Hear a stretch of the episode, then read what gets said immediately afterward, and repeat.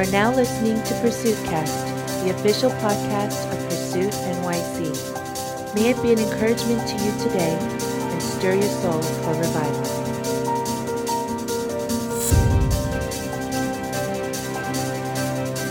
What's up, everyone? This is Sam, uh, back again with another episode of Pursuit Cast. And uh, today I have a very special guest. He's a friend of mine. Uh, we go back to college, and uh, it's really been a joy to uh, stay in relationship, friendship, uh, partnership together uh, in ministry, and to see all that God is doing through his life. So please welcome my friend, uh, Pastor Dave Park. Hey, Dave, how are you? Yeah, good. Thanks for having me, Sam. Yeah. It's really a privilege. Thank you so much. I know we've talked about having you on for a while, and um, it's really good to have you on finally. And um, life's interesting. Uh, we went from suite mates where uh, you would beat me in Madden to having you here uh, talking about God and all that He's doing. So thank you. Yeah, no, thank you. Um, I, I mean, we're I'm also really encouraged by you know all the things that you're doing in this area, and you know, like I uh, posted on your Instagram, you know, you're uh, pursuing revival, and if you you win. If you um, are blessed with revival, we all win at the same time. Come on. So yeah, I'm really, um, I'm really here for you. I'm Thank you. to be on here. Thank you. Um, I, I appreciate uh, what you stand for and just your mind and your heart for the region. Um, if you can kind of share a little bit about who you are to our listeners, uh, just so they get an idea about Dave Park. Okay. Well, um, I guess I'm, I'm the pastor at Mosaic Christian Fellowship, um, which is the English congregation here at Chode Community Church. And um, I guess Chode is kind of one of the long-standing congregations in the Bergen County area. Um, so lots of people know it, and uh, we've been growing kind of our English congregation identity uh, for the past few years. Um, in fact, it will be our 10-year anniversary um, next month, so we're really excited about that. Um, I came out of college and I worked a little bit um, in finance before um, I found my calling uh, to pastoral ministry. It was kind of a yeah, it, w- it wasn't something that was an easy decision, um, especially in light of certain uh, kind of family situations. My family was going through a hard time when I decided to go into ministry. Um, but, you know, ever since God has been providing abundantly Wow. um, in, in a lot of different ways. So, yeah, I've been in the ministry since and um, married. I have a three year old daughter, I have another daughter coming, and just trying to keep up with family and ministry. Yeah. That's good.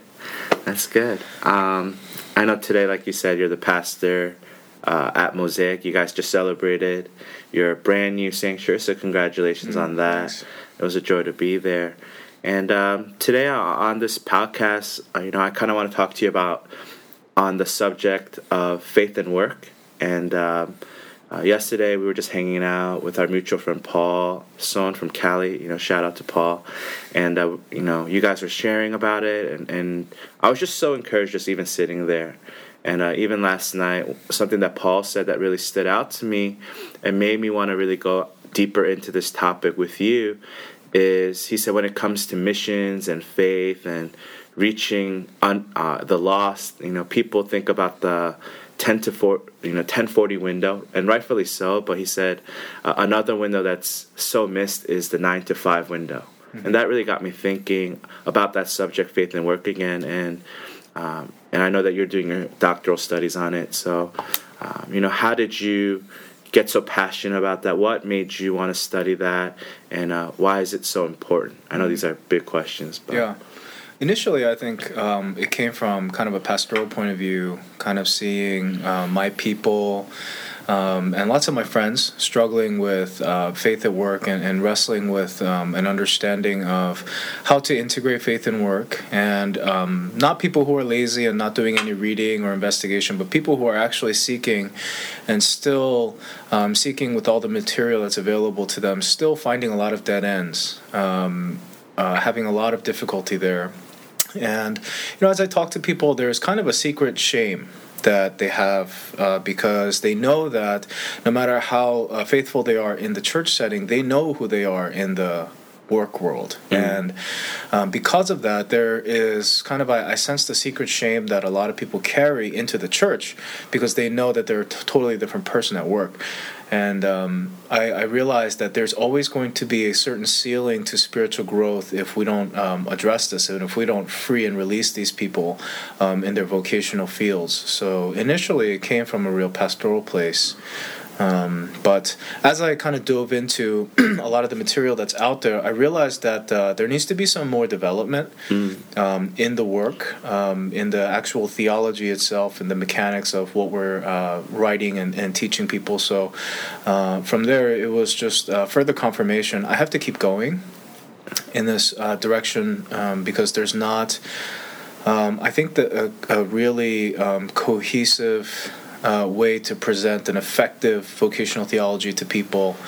Um, so the hunger and thirst is there, but I think that we need to also stop and kind of work through what's available to them. Sure. Um, so that's kind of what pressed me um, to do it. And you know, your question, why is it so important? Um, it it is really important. People spend the majority of their uh, life um, at work and the majority of their week at work. And if we, as pastors and people in the church and in ministry, don't figure out how to talk to them when they're um, in that area, uh, we're really not able to disciple people. Sure. Because discipleship is all of life That's good. um, kind of thing. And the most, if we can't speak to most of their life, how can we disciple you know them for all of their life? So um, it, it's something that um, I became passionate for, and, and, and lots of people uh, seem to be very very hungry uh, for it. And you know, I, I also worked.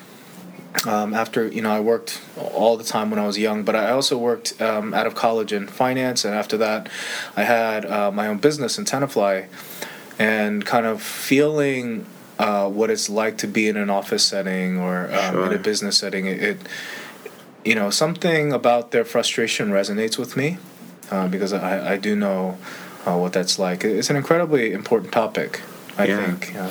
Um, I guess for the people who are listening, uh, maybe some of for them they've never even really thought about faith and work, or maybe they felt the frustration but uh, didn't know how to verbalize it. And, and I know that some of our listeners are are college students or even high school students. Um, you know, how would you break down just even faith and work as uh, a, a topic? Like, what is that topic? You know, how how, could, how would you introduce that?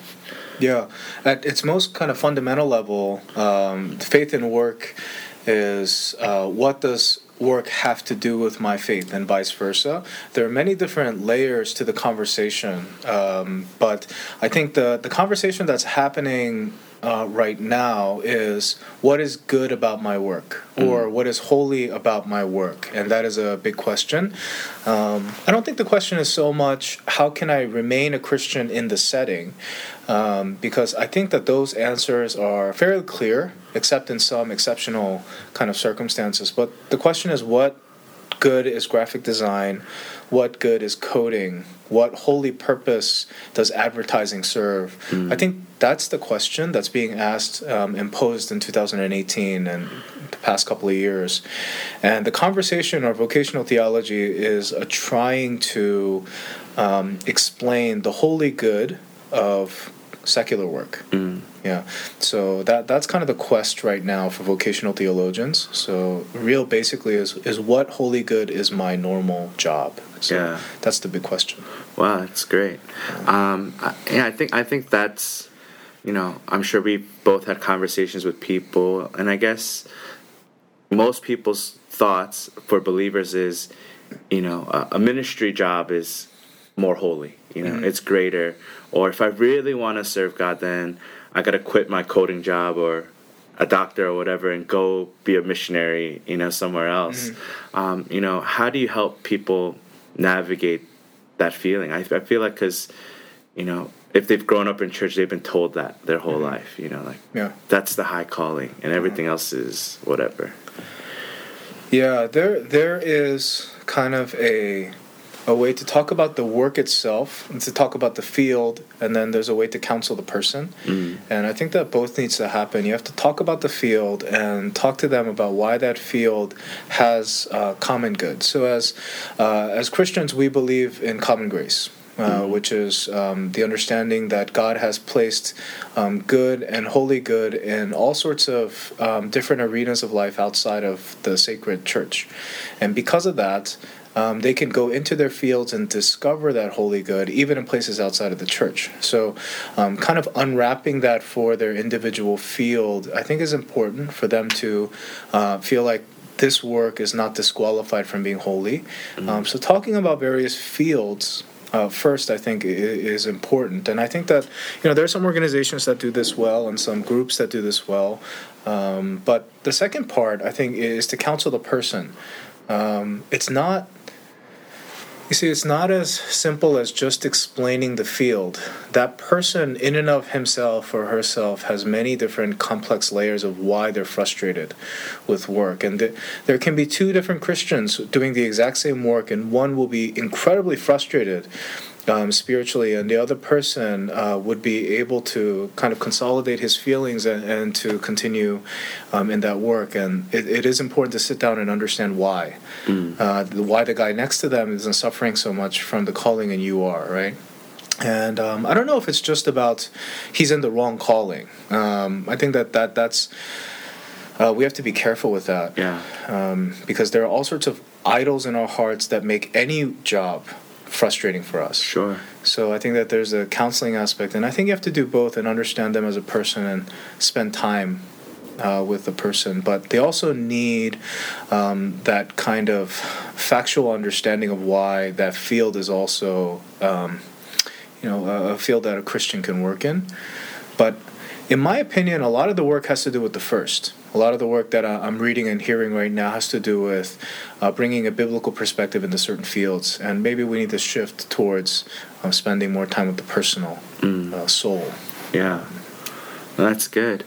Um, you know, in your studying and reading and trying to understand this to help people and develop things, uh, what would you say has been uh, one of the most eye-opening things you found as you're reading, studying, talking to people, talking to your church members, uh, hearing their frustrations, or counseling them, walking with them? You know, what, what's something that's been really eye-opening for you?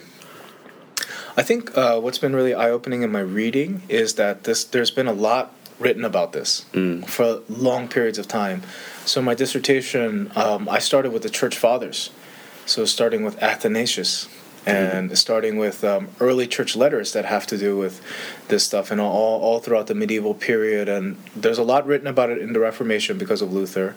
And just all throughout um, modern history also especially during uh, world war uh, one there was actually a lot written about what's going to happen when the war is over, uh, what's the purpose of our work if there's no war.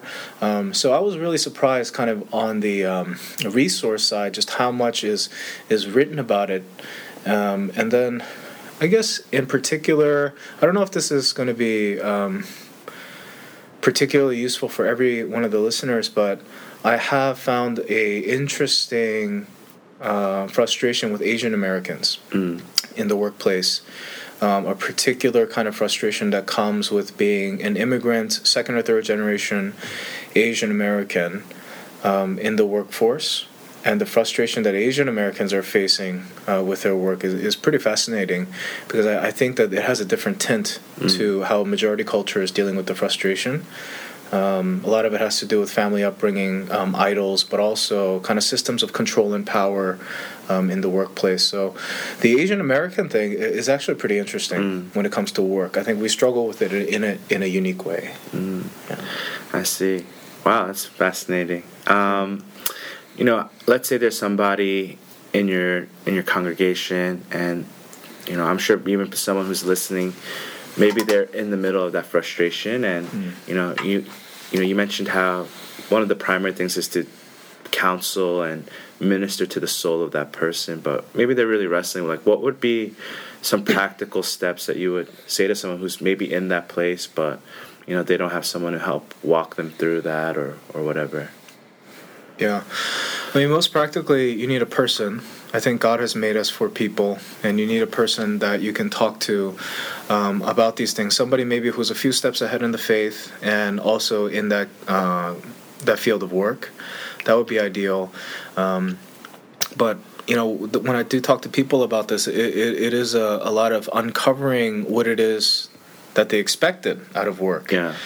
And uh, one of the things that I think is a little bit detrimental about what's kind of generally out there about calling is there is a kind of sacramentizing or um, idolizing of calling. Mm. Um, there is this idea that if you find the right calling, your life is going to be satisfied, right? Yeah. And the diagnosis that's being given to certain people is that you're frustrated because you're not in the right calling, and that um, I think that that's important but very incomplete. So some people are out there just fishing for callings when the call sometimes is to be faithful. Yeah, that's good. Um, instead of finding the uh, the right calling, so um, a big part of it is helping you know trying to understand the person's frustrations and Id- idols and also their expectations. Um, you know there i think the church and also ministry is we can even in our ministries have certain idols. So i'll give you um, an example. A lot of the korean american churches talk about the next generation right? We're here for the next generation. Um, but actually, the church is not here for the next generation. The church is here for God. Yeah. And that can't be the complete focus um, of a church. Um, and I've heard, you know, we are a church for the city, and I understand that, and that's your context. Or the next generation, um, that is your discipleship context. But the church is first and foremost for God. Mm. Um, and um, the calling context of the city or the next generation that will not, never give you um, your highest fulfillment mm. as a ministry or a church you can have the most faithful kids in the world but that won't give you your ultimate calling you, you know you fool yourself um, or if your ultimate fulfillment depends on the transformation of a city um, then that church has to i think step back and ask have we set up an idol or try to satisfy ourselves with the results of something rather than finding our satisfaction in God. Mm. Same thing kind of goes with. Um, individuals and calling i think. I think that in this world as paul says we look in a mirror dimly and that even includes our calling. Mm. and um, there's got to be a way to find satisfaction without hitting precision in your calling right? So i'll give you an example. When i went to um, southeast Turkey, uh, I, I, was doing ministry with uh, Syrian refugees. And some of the Syrian refugees were engineers and doctors in Syria. But because of the war, they ended up in Antakya, where I was, you know, staying for a few days, and which is ancient Antioch. And there, the only work that they could find, and probably for the rest of their life, is peeling walnuts. Mm. And they would peel walnuts for barely about a dollar a day, and their fingers would be jet black from peeling walnuts all day long. But they had to do that in order to take care of their family.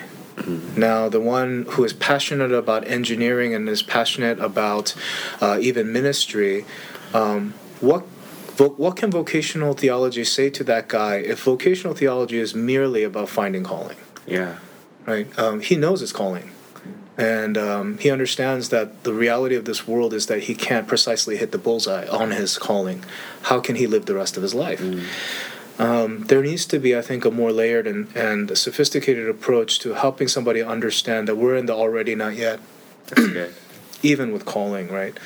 Um, so when you sit down and talk to somebody, I think that to put the burden of finding the perfect calling, that's a very uh, privileged American thing to do mm. because we could choose to do whatever we want because, you know, we're Western and rich. Yeah. But that's not the reality for most of history. Um, so I, I, think that all of those things matter when you sit down with somebody. Yeah, that's good. I mean, I think just like you said, I think even in understanding calling, it's um, unfolding constantly um, it's not a one and done. I got it for the rest of my life, you know, mm-hmm. but it's evolving, unfolding as God leads us and uh, opens different doors or mm-hmm. whatever comes our way. So I, th- I, think that's really good to know that there is a uh, a, a fluid fluidity. I don't even mm-hmm. know what the right word is yeah. uh, for Absolutely. for calling. So yeah. um, I know something you said yesterday that I found um, so intriguing, but also so necessary. Uh, just you know, we were having lunch, um, and, and and it stuck with me. Um, was on what you had to say about suffering and, and calling. Can you talk a little bit about that? Yeah, the millennial generation, and there's a lot of a lot of millennials in my church. Um, the millennial generation has a real big problem with the theology of suffering, um, especially personal suffering. Um, there is a big um, there's a big emphasis on solving social suffering, uh, but in terms of addressing personal suffering and individual uh, my suffering, uh, there's a huge deficiency. Mm. I think so. Uh, millennials, we and I, I'm actually kind of part of the generation, I guess technically, but uh, the millennial generation, um, we have outrage about kind of you know things like uh, injustice and wide kind of widespread injustice. But when it comes to me and my personal suffering, we're very deficient, um, and that um, deficiency in the theology of suffering really makes work really hard. Because there's always going to be an aspect of of suffering, boredom, and banality and purposelessness inside of work, and um, there is a very low tolerance for that in the millennial generation. And uh, because of that, I think the conversation is being propelled even more.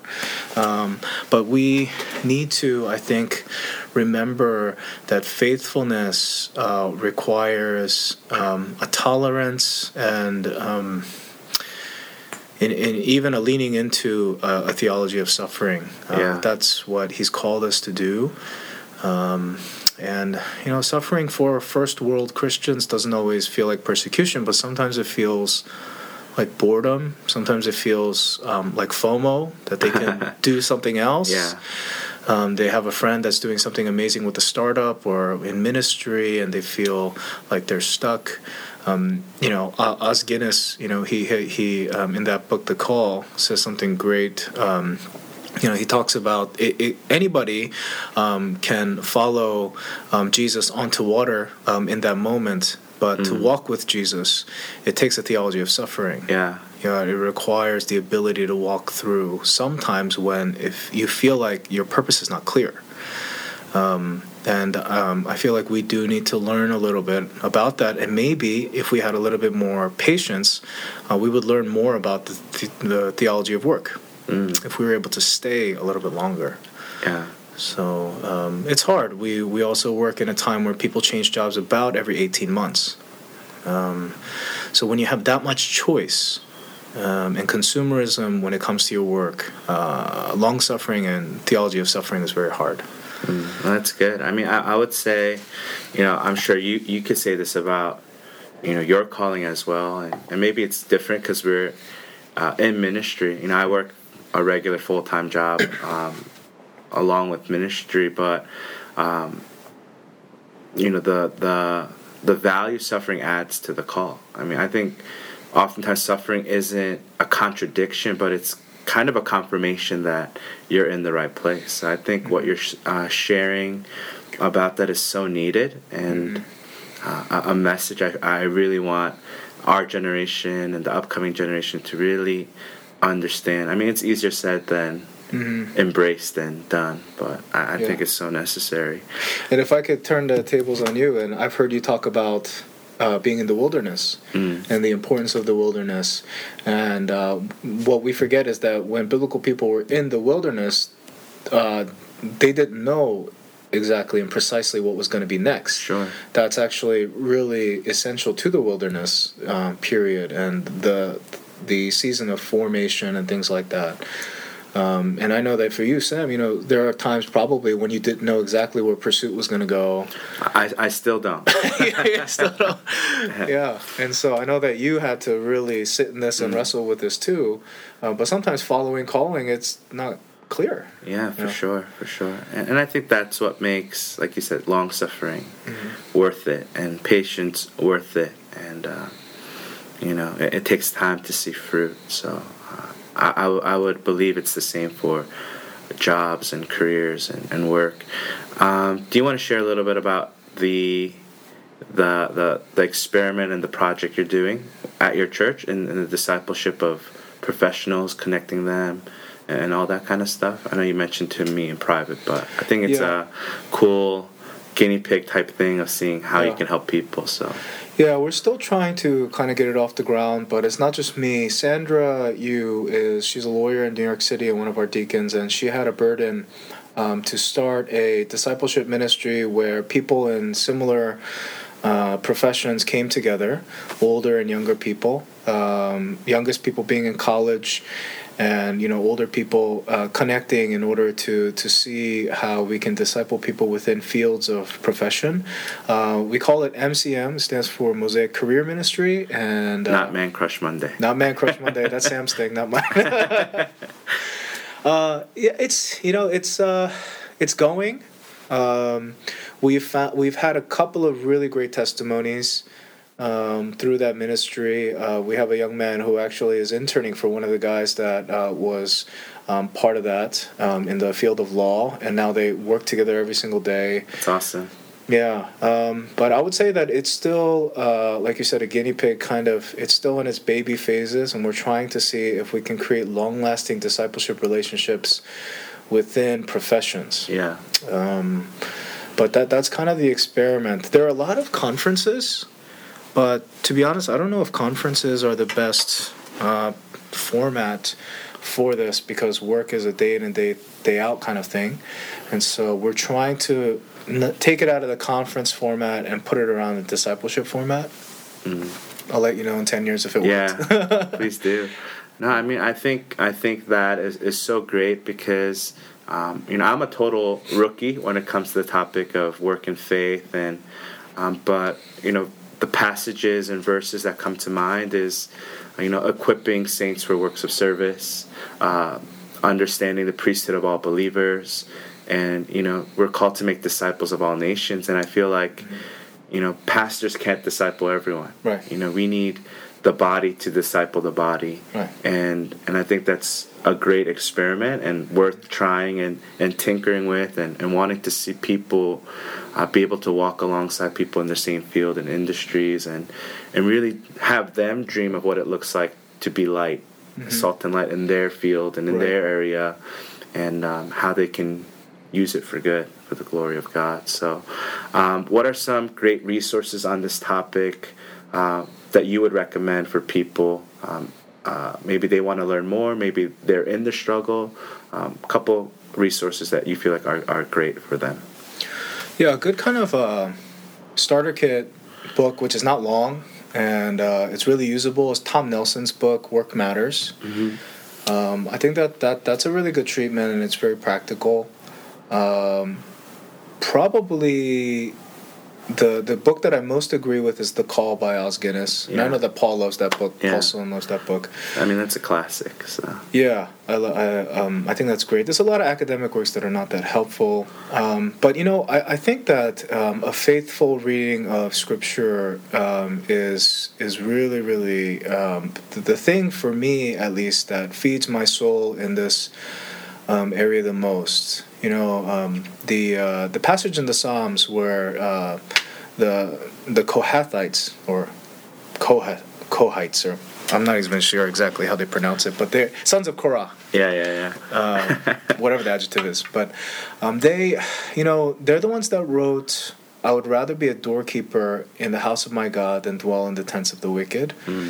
And, um, you know, that's a really powerful passage, I think, when you think about the fact that it was written by people who are actually doorkeepers, right? If a CEO one day is frustrated and he says to his wife, like, oh, I wish I was just like a janitor or something, you know, I would be happier not to have these burdens.